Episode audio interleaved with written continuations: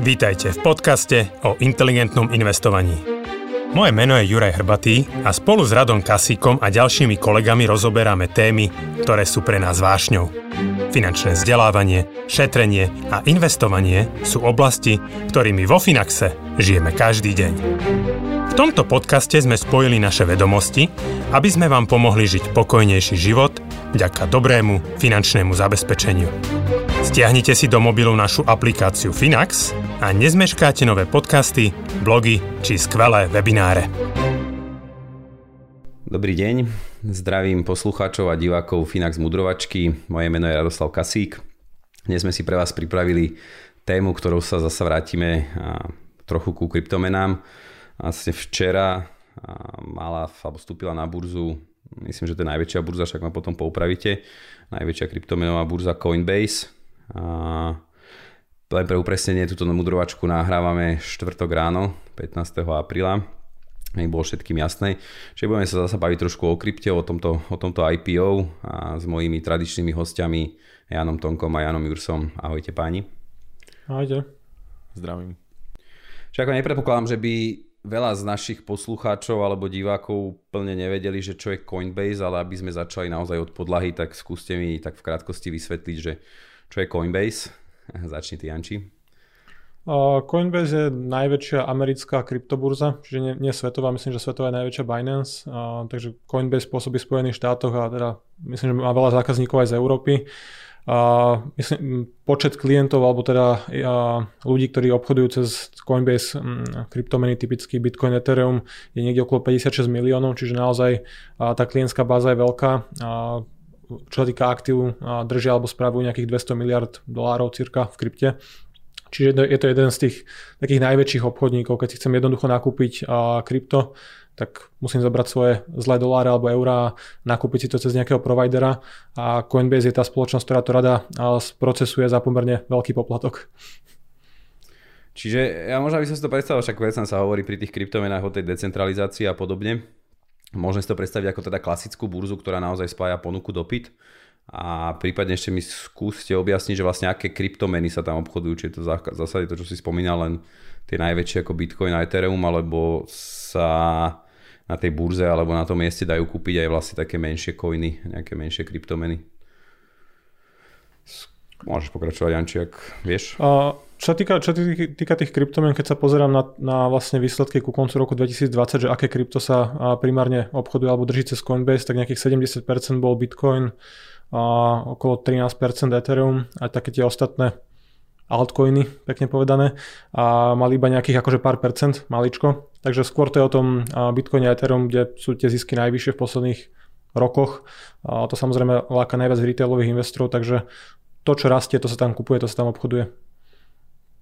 Mhm, a teda ešte k tomu možno, ako to funguje, že naozaj to teda spája, že tam akoby jedno miesto, kde je vždy najlepšia ponuka na kúpu a na predaj, že proste viem si nastaviť, ako ja sa priznám, že som nikdy kryptomeny nekupoval, a teda, že viem si nastaviť aj nejakú cenu, za ktorú chcem, chcem predať a proste funguje to klasicky ako, ako trh, hej, že ako burza spája vlastne tie najbližšie a najlepšie pokyny na kúpu a predaj. Hej, že môžem si takto mm. predstaviť. Hej. Akože v zásade, v zásade áno, že ťažko povedať. Určite budú nejaké trošku väčšie rozdiely medzi tým, že možno ako sa nejaké krypto obchoduje na jednej alebo na druhej burze.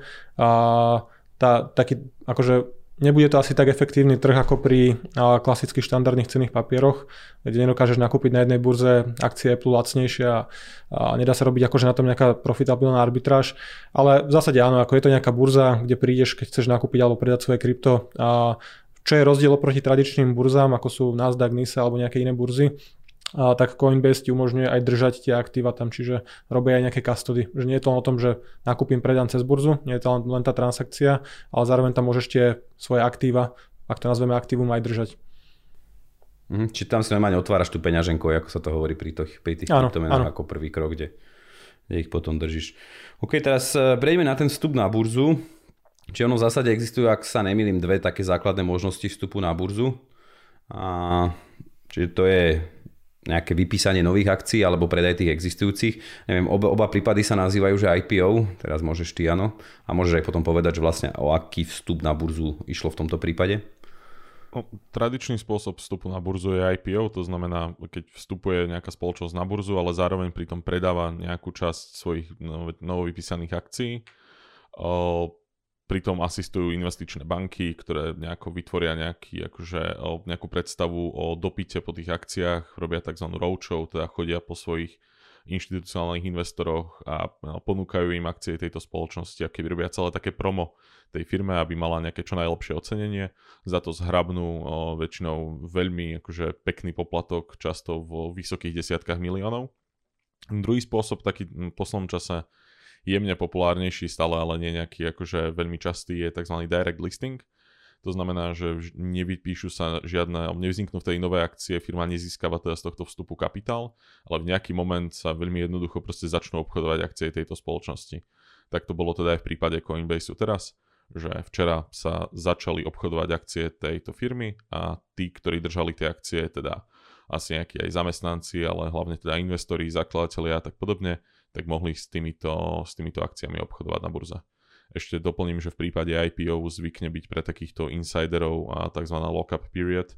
Oni zvyčajne pol roka nemôžu tieto akcie ešte predávať po IPO, aby teda na začiatku obchodovania tam nevznikol nejaký príliš veľký tlak na cenu, aby proste všetci zamestnanci Airbnb nezačali predávať eh, druhý deň, aby si nakúpili byty auta za svoje roky otrockej práce.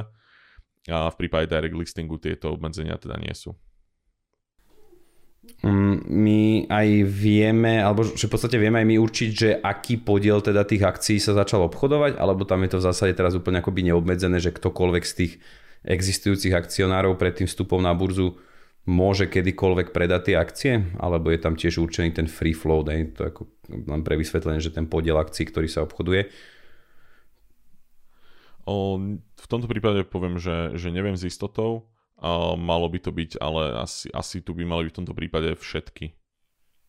Mm-hmm. Hej, že tu by mal byť ten free float plný. Lebo tak ten free float väčšinou je nižší v tom prípade, keď napríklad tie inú, iný typ akcií drží nejaká rodina, ktorá založila automobilku napríklad a podobne. Že väčšinou tá časť akcií, ktorá sa neobchoduje na burze, je držaná nejakou, nejakou takouto rodinnou entitou často. Moderné spoločnosti väčšinou majú ten free float skoro, skoro plný.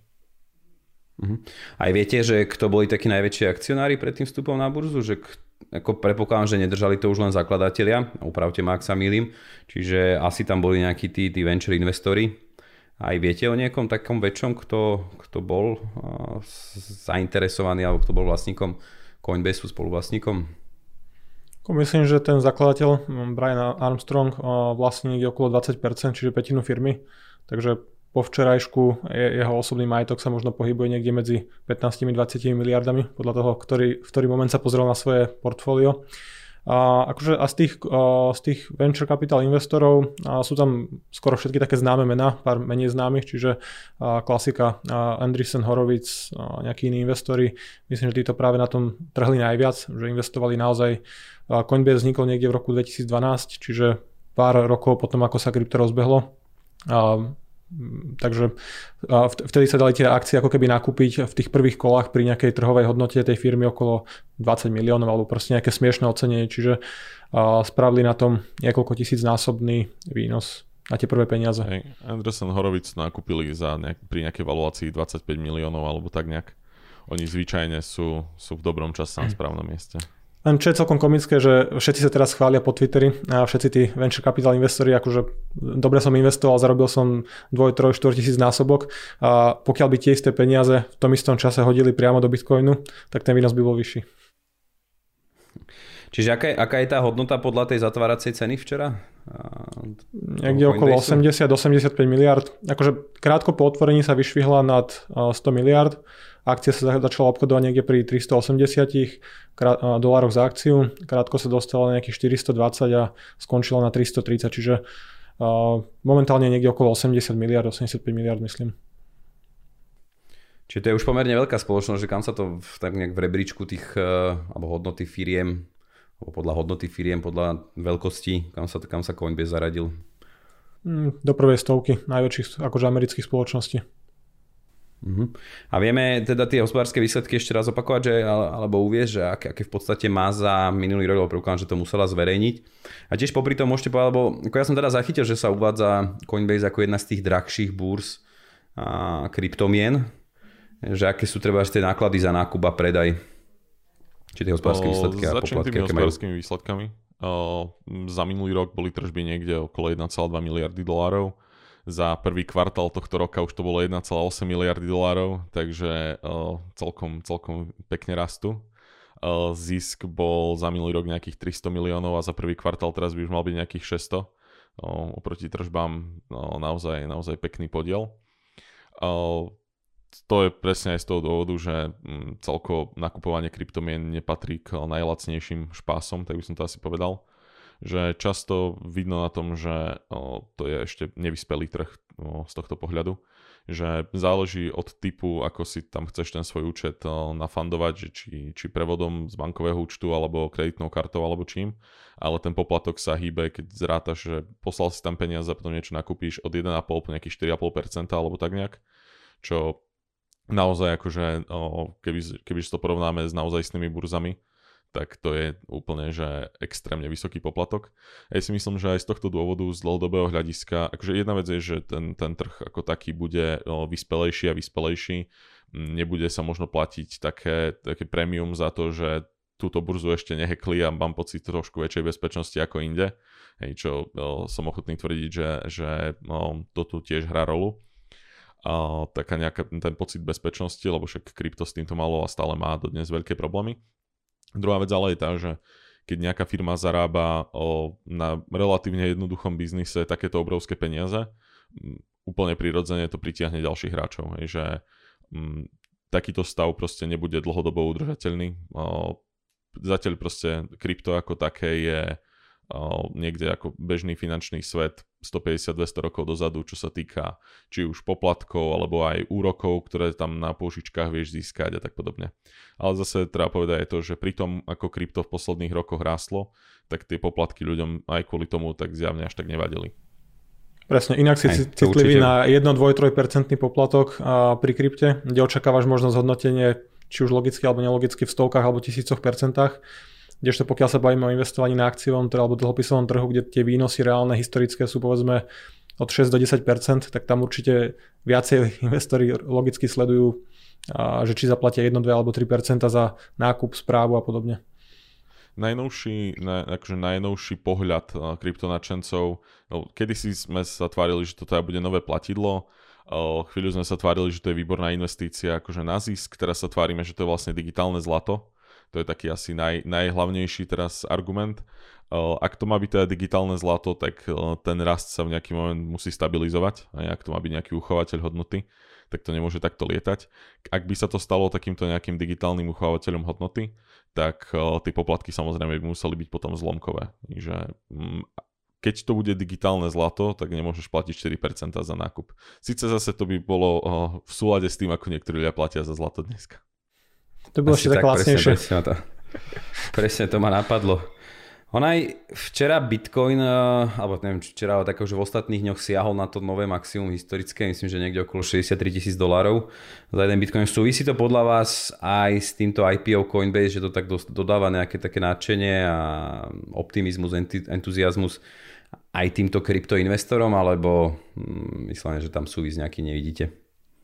O, jedna vec je, že tá popularita proste, keď sa o tom píše, keď sa o tom rozpráva, tak vtedy akože kryptu sa darí viac, ako no, jednoduchá rovnica často.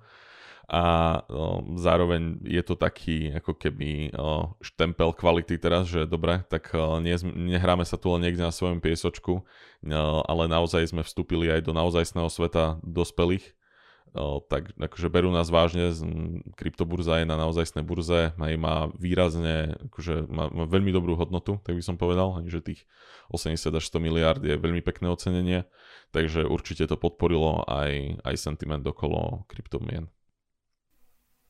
Čiže tam aj možno očakávať, že tá korelácia vlastne medzi cenou akcie Coinbaseu a cenou Bitcoinu asi bude pomerne vysoká, pomerne kladná, že bude sa to blížiť k tej jednotke, že bude sa to správať vlastne ako nejaký taký producent komodít, alebo ako sa správajú ja neviem, správcovia peňazí, že keď máme nejaké obchodované spoločnosti, správcovské spoločnosti, či už to robia ETF alebo podielové fondy, pomerne dosť citlivo reagujú a kopírujú trh. Čiže asi, asi možno v tomto prípade predpokladať, alebo očakávate to vy, že tiež teda to kopírovanie ceny Bitcoinu bude bude dosť také silné alebo presné. Asi asi platí to, že aj keď ten Bitcoin rastie, tak aj počet obchodov je vyšší. To znamená, že aj poplatky sú vyššie a ako náhle ten Bitcoin padá, tak asi trošku tí investori do kryptomien zanevierajú na, na ten kryptosvet. Ako to prepojenie tam určite bude akože pria, priama úmera do veľkej miery. A čím je Bitcoin drahší, čím je vyššie, tým viacej ľudí to láka. Tá, tá vidina proste zbohatnutia a rýchla bez práce je pre mnohých neodolateľná, čiže a to je vidieť aj teraz Bitcoin na historických maximách a určite tie akože prílevy alebo nové otvorené účty budú stále raz ďalej, a pokiaľ nedôjde zase k nejakému dlhšiemu prepadu. A momentálne Coinbase čo sa týka akože príjmov, nejakých 90-96% zarába pre, pre, práve na transakčných poplatkoch a keď si berú povedzme 2% pri aktuálnej hodnote Bitcoinu pri nejakom objeme, tak samozrejme keby, keby samotná kryptomena klesla o polovicu 50, 60, 70%, tak je logické, že klesnú aj príjmy vždy bude asi záležať od toho, ako dlho bude trvať taký ten pokles. Keď bude trvať krátko, tak je možné, že tá špekulatívna aktivita, nové účty, nové peňaženky, nové nákupy na tých transakciách to môžu dohnať, ale pokiaľ by sme sa bavili o tom, že niekoľko rokov bude nejaký dlhší, dlhšie trvajúci bear market, že tie meny proste nebudú zarábať každý, každý mesiac 100%, tak samozrejme klesnú aj príjmy, čiže bude to korelovať, bude to, nejaká, bude to celkom jednoduchý spôsob, ako špekulovať na vývoj krypta, bez toho, že by som si musel otvárať peňaženku a riešiť nejaké adresy. Jednoducho nakúpim akciu, shortnem akciu, kúpim call opcie, put opcie, čiže bude to taký nástroj na špekulovanie na kryptomeny. Hej, určite tie, tie tržby sú veľmi závislé čisto matematicky od hodnoty tých kryptomien. Na druhej strane ešte veľmi sa pridáva aj to, že no, keď vôbec v 2017 padli kryptomeny na prelome 2017-18, jak to bolo? Alebo 18-19? Asi 17-18, že? Už 17-18.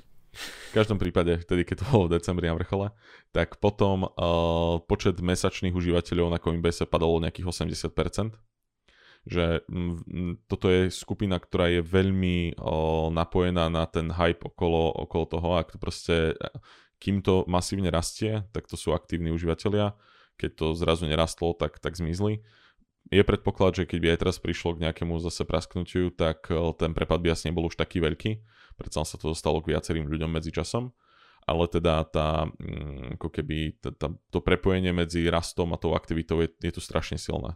A ešte by som mal povedal k tomuto, že ako som aj hovoril, že ako ten trh bude vyspelejší, tak myslím si, že časom sa eh, viac a viac bude odpájať Coinbase od aktuálnej hodnoty krypta nutne s tým, ako budú poplatky klesať, ako bude naozaj viac o, tá infraštruktúra, menej tá bude závislý od toho aktuálneho rastu a viac bude taká tá infraštruktúra okolo, tak o, nebude to až také silné. Ale určite v ďalších rokoch to bude o, veľmi obchodovaný prakticky nástroj na, na stavky na krypto, o, hlavne aj pre inštitucionálnych investorov, že stále kvôli štatútom fondov, rôznym reguláciám majú problém buď zainvestovať do krypta, alebo sa postaviť na opačnú stranu rovnice. Mm, keď už to je na akciovom trhu, tak nie je nič jednoduchšie ako mm, kúpiť alebo shortnúť. Mhm, čiže taký som trošku zmetený z toho, čo hovoríte, že tak sa snažím ako keby vyčítať váš taký pohľad a postoj vlastne k samotnému Coinbaseu, k tejto akcii. Čiže je to podľa vás pri súčasnom ocenení zaujímavá investícia na najbližšie roky, alebo by ste to nejakým spôsobom neriskovali. Akože, lebo trošku to tak vyznieva miestami, že možno v niektorých aspektoch to môže byť zaujímavejšie ako kúpa samotného krypta. Je, že takéto nepriame sa zväzenie na, na úspechu krypto sveta. Na druhej strane tam vnímam, že aj v tomto smere je pomerne dosť rizik a naozaj, že ten prepad tých príjmov a ziskov môže byť pomerne rýchly a taký tiež ťažko predvídateľný. Takže kde kde stojíte, alebo na ktorej strane barikády v tomto smere stojíte. Možno aj taká otázka, že či to je zaujímavé, že tak trošku aj apelujem na to krypto, alebo že či keby ste sa aj mali rozhodnúť, či by ste uprednostnili Coinbase napríklad pred kryptom, alebo vôbec, či by ste sa nad tým zamýšľali. O, ja začnem, mám vždy jasný názor. Vo všeobecnosti ja som vždy fanúšik toho mať radšej zainvestované v tej infraštruktúre okolo nejakého nadšenia, ako v tom samotnom eh, predmete toho načenia. Aj to je také tie najstaršie analogie o tom, ako, ako predávači krompáčov na Aliaške zarábali viac ako tí, ktorí naozaj sa snažili to zlato hľadať a tam im predávali sitka na ryžovanie zlata a tak podobne. Ale zároveň v tomto prípade ja si myslím, že kvôli aj tým svojím spôsobom gigantickým tržbám a tomu obrovskému rastu je Coinbase nadhodnotený. Mm, to samozrejme ako všetko v kryptosvete neznamená, že nebude raz ešte nejaký čas dosť výrazne, ale naozaj ja si neviem predstaviť, ako by sa im podarilo udržať tú, no, tú maržu, ktorú majú dneska, ak teda ten svet bude naozaj viac a viac integrovaný do nášho reálneho sveta. Že mm, jednoducho toto je Coinbase neponúka tak výnimočnú službu, aby si za ňu mohol účtovať takéto poplatky, bez toho, aby prišla konkurencia a skopírovala to s polovičným poplatkom. To je aj celá story v jednej vete. Janči, ty si kde? Akože mne sa páčia tie čísla, že je príjemné vidieť, že ide na burzu spoločnosť, ktorá zarába peniaze. To sme už dlho nevideli.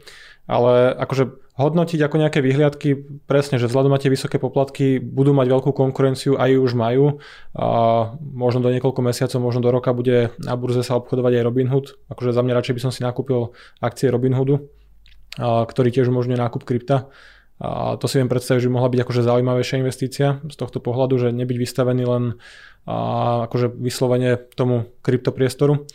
Takže neviem, akože bude tam veľká konkurencia, takéto zisky samozrejme lákajú milión nových startupov a ďalších firiem, ktoré tam proste budú chcieť konkurovať. Takže to ma nejako neláka. Ale zase, akože viem si predstaviť, že o pár rokov, keď sa pozrieme na tú akciu, bude podstatne vyššie, lebo všetky fondy, inštitúcie, ktoré nemali možnosť tak jednoducho investovať, boli nejaké trusty, teraz sa pripravujú samozrejme nejaké etf keď na, na burze sa začnú obchodovať bitcoinové ETF, tak si viem predstaviť, že to stiahne trošku apetít po takejto akcii, kde možno pre niekoho je zbytočné riziko hacknutia burzy a podobne, že nakúpim si priamo ten bitcoin, hodím to do toho trustu alebo do nejakého akože podielového fondu cez ETF. Včera, včera ma pobavilo, keď som videl, že Katy Wood, to už taká známa portfólio manažérka, ktorá verí všetkým týmto technológiám, Tesle a takýmto moderným veciam, a stihla natlačiť Coinbase už do troch fondov, celkom masívne. Takže a, dopyt bude určite veľký tým, že to je taký prvý veľký hráč na, v západnom svete, ktorý sa obchoduje na burze. Ale akože ja tým, že až tak veľmi možno neverím v budúcnosti krypta, akože doteraz som mal vždy zlý názor, alebo teda, že nemal som pravdu, zarobil by som viacej, keby som na to stavil. Ale nejdem to meniť len kvôli tomu, že cena je vyššia, čiže ja by som to nekupoval. Je to zaujímavá špekulácia pre tých, čo tomu veria. Ešte spomínali ste aj konkurenciu a ako ja predpokladám, že tých burz je asi viac, ale toto je taký prvý exemplár, ktorý sa teda dostal na, ako si to nazvali, možno takúto skutočnú burzu. Či už sú takéto prípady vo svete, že niečo podobné sa obchoduje? A akože taká Neviem, burza alebo miesto, kde sa dá. Myslím, že sú súkromné a... tie ostatné veľké burzy, že ne, neobchoduje sa priamo s akciami. Ako ja fakt tiež nemám o tom moc predstavu, ale keď sa bavíme o burzách kryptomien na takých nejakých väčších, solidnejších, to je aké číslo? Čo sa bavíme? O desiatkách? O stovkách? Je do 10 to číslo, akože burz teraz, tých kryptobúrz, ktoré sú také relevantnejšie vo svete. Asi by som povedal, že vysoké desiatky v tento moment. O, mm, akože už Coinbase je naozaj považovaný za, za takú tú drahu a mm, aspoň z takého nejakého môjho dojmu o fajnšmekry až tak Coinbaseu neholdujú úplne. Mm, ale skôr asi ako väčšiu konkurenciu vidím nie v dnešných existujúcich možno burzách, ale v tom, čo toto všetko priláka. Lebo akýkoľvek úspech takto už akože verejne viditeľnej spoločnosti, ktorý sa dá kvantifikovať, lebo už to má 100 miliard na burze, tak láka zabehnutých hráčov v finančnom svete a v rôznych, alebo v technologickom svete, aby spravili niečo podobné s nižšími nákladmi, atraktívnejšie. Pokiaľ existuje skupina zákazníkov, ktorí absolútne nie sú citliví na poplatky, koľko zaplatia, tak je logické, že do toho priestoru sa bude tlačiť akože viacero hráčov. Keď sa pozrieme na Európu, Revolut, asi ako celkom využívaný pre také menšie investície.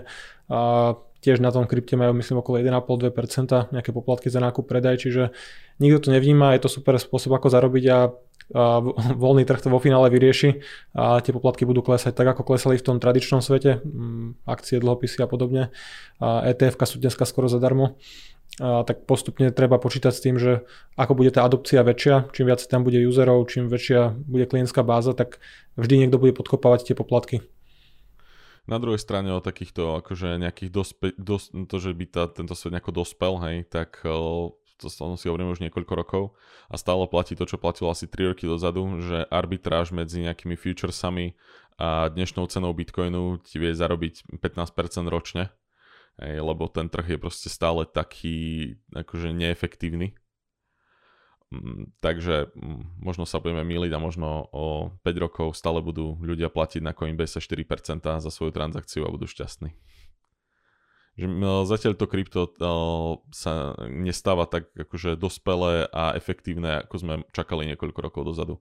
Že v roku 2017, keby mi niekto povedal, že stále budú ľudia na burze platiť takéto poplatky, tak by som tomu neveril. Že čakal by som, že v tak enormne inovatívnom priestore to bude pod vyšším tlakom na, na nižšie ceny. Ale nie. Tak tam si možno aj predpokladať, že sa ten tlak na tie poplatky alebo na tie náklady zvýši, pokiaľ by naozaj tá volatilita toho krypta asi poklesla, že naozaj, že už nebudem schopný ten investor vo veľmi krátkom čase naozaj robiť buď veľké straty alebo veľké zisky. Takže toto asi bude taký predpoklad. Tam ešte môžeme aj očakávať, že na základe týchto parametrov, čo ste vy tu uvádzali tej spoločnosti, že naozaj zisková je veľká, tá likvida bude určite výborná. Možno očakávať, že čo skoro sa stane teda aj súčasťou indexov, ako podľa tej hodnoty predpokladám, že to má rovno namierené do S&P 500. A s tým súhlasíte, či? Že vlastne ako časom to tak, asi ak ako... krypto Oni nepadne, mať tak prob... asi... Presne. Nebudú mať problém vykázať tých pár kvartálov po sebe ziskovosti a tá ziskovosť tam bude ešte nejakú dlhú dobu. A, takže áno, čo skoro všetci my pasívni investori a budeme vlastniť nejakú malú časť nielen Tesly a krypta skrze to, že Tesla investovala do krypta, ale budeme mať aj priamo nejakú nejakú burzu, ktorá na tom zarába. Hey, ono, keď sa na tým tak zamýšľam, je to také celkom zaujímavé, že ako ten kryptosvet mal byť taký nový, iný, futuristický, hej, oddelený od tej zlej, od tých zlých peňazí, zlej reality, hej, takej ovplyvňovanej vlastne rozhodnutím pár politikov, tam zahrňam aj teda tých centrálnych bankárov, aj, aj v podstate ako lídrov, lídrov tých kľúčových krajín. A je to teraz taký paradox, hej, že ako na jednej strane to, že stále viac to krypto preniká do tohto takého, nazvem to skutočného sveta, aj však určite budem za to ukomeňovaný, a je jednak dôkaz toho, že si akoby nachádza takéto neoblobné miesto v tých našich životoch alebo v tej spoločnosti. Na druhej strane je to práve také úsmevné a ako čiastočne to tu už aj odznelo, že napriek tomu, že chce to byť obrovská alternatíva k tomu, čo sme poznali do posiaľ, nedokáže existovať bez bez toho starého sveta. Ako vnímate to tiež tak, alebo ešte možno k tomuto tak, také záverečné myšlienky skúste, skúste povedať, určite ich tam máte niekde v hlavách pripravené. Začneš ty. No, aktuálne, aktuálne cesta krypta vyzerá tak, že o, to je ako keby také znovu objavovanie celého finančného sveta od začiatku. Že o, na jednej strane vidíme to, ako naozaj každý rok je t- zrazu ten pohľad na krypto, ktorý kryptonačenci tlačia aj iný. Hej, fakt, ako som hovoril pred chvíľou, chvíľu to malo byť platidlo, hej, teraz to má byť digitálne zlato, stále to má byť viac menej do istej miery niečo iné. O, naozaj nedávno sa ešte všetci tvárili, že tým budem platiť v Subway proste a nejak to z tohto teda vzýšlo. Mm, aktuálne to teda vyzerá ako, ako ekologická katastrofa najviac, viac ako digitálne zlato. Ale teda, čo som chcel je s tým, ako znova objavuje kryptosvet, celý finančný svet od začiatku, že mm, na, začiatku to malo byť o tom, že úplne decentralizovaný systém, každý je tam sám za seba, nemajú na tým moc nejaké inštitúcie a podobne. Do veľkej miery je zverená tá moc tým burzám. Dneska vznikajú v kryptosvete už banky, pretože o, niekto zistil, že držať na rôznych tých, či už cold alebo hot storage svoje krypto nie je úplne najšťastnejší nápad. Jeden pánko má niekde na nejakom o, disku, kde má 10 pokusov na heslo nejakých 100 miliónov, už je na 7 a stále na to ešte neprišiel teda iní ľudia prehrábávajú smetiska, aby našli svoje staré disky a neviem čo všetko, tak niekomu potom cvaklo, že asi by tá banka nebol úplne zlý nápad, takže začali vznikať v tomto priestore už aj banky, vznikli v tom priestore pôžičky, ale s 10-12% úrokmi. Hej. Ako keby no, naozaj celé to vyzerá ako finančný svet, ale o pár vývojových stup, stupňov skôr. A čím viac sa to do toho nášho finančného sveta dostávať, či už do toho stavu, alebo do toho, ako sme prepojené tieto dva svety, tak eh, tým viac sú z toho nešťastní takí tí úplne pôvodní, pôvodní kryptonačenci, že, ktorí chceli naozaj, aby to bol oddelený svet od tohto. A no, zmenilo sa to na to, že 90% kryptosveta sa chváli tým, že tu JP Morgan s tým idú niečo urobiť, Goldman Sachs spravil crypto trading desk a tak podobne. A tí, tí starí veteráni si len trieskajú hlavy, že o, pustili sme do toho presne tých, ktorým sme sa chceli vyhnúť. Takže v konečnom dôsledku by som asi povedal, že je to len ďalšia iterácia toho, čo poznáme, o pár vývojových stupňov pozadu a, a to je asi celé. Janči, chceš niečo dodať? Akože v zásade súhlasím. Uh, nevyzerá to tak, že by sa konala nejaká revolúcia, že by naozaj sme mali nejakú decentralizovanú menu bez nejakej proste inštitúcii. A ako povedal Jano, že postupne prichádzajú na veci, ktoré v reálnom svete fungujú, čiže či už požičiavanie, ja ako keby, že držím povedzme 10 bitcoinov, no to teraz veľa, povedzme jeden, a, tak tiež môžem ho niekde uložiť, môžem za ňo dostávať nejaký úrok pomerne vysoký, lebo niekto si ho chce požičať a špekulovať s tým. A postupne objavili, že sa dajú obchodovať nejaké futures, nejaké páky, a čo skoro nás možno čakajú opcie. Čiže je to také, ako keby sa deti snažili zrekonštruovať akože svet dospelých, že pozrieme sa, že toto je celkom zaujímavé, spravíme to na novo a vo finále ten výsledok bude akože možno nerozoznateľný áno, budeme okameňovaní, ale akože nevidno tam nejaký akože boj s tým systémom, že by odmietli proste burzy, odmietli by centralizáciu. A neviem si predstaviť takých tých a naozaj akože to tvrdé jadro, že by svoj Bitcoin zverili nejakej burze. Presne na burzách v minulosti dochádzalo k hacknutiam, cirka tých 20% bitcoinov sa stratilo v nejakej forme alebo bolo ukradnutých, akože historicky. Čiže kebyže som naozaj taký pravoverný, tak asi nedám svoje peniaze Coinbaseu, aj keď hacknutí neboli, ale neboli hacknutí doteraz. Akože dúfam, že sa to nestane, ale neviem, akože príde mi to presne také, že čoraz viac sa začínajú akože prelievať do toho klasického sveta a so všetkým dobrým aj zlým a tým pádom nevidím tu nejakú akože a, revolúciu. To, čo vyhlasovali od začiatku, že bude. Keď už ukameňovaný tak poriadne, akože pokračujúc tej analogii s deťmi, tak naozaj je to také, že deti si idú vystavať svoj vlastný svet, ktorý bude úplne mimo dospelých, ale vždy, keď dospelí, a chcú strašne to uznanie od dospelých. Že potom, keď dospelí sa prídu pozrieť na to, čo si postavili, tak chcú hrozne, aby ich dospelí pochválili. A teda analogicky teraz sa kryptoačenci tešia, ako bol Coinbase ocenený na burze. Klasickými investormi. V dolároch Hej, akože je to celkom úsmevné. Na jednej strane naozaj sa stále oháňa tým, keď ten starý svet to začne viac akceptovať, na druhej strane sa tváriť, že tvoria vlastne nový svet. Super, akože krásna bodka Váni.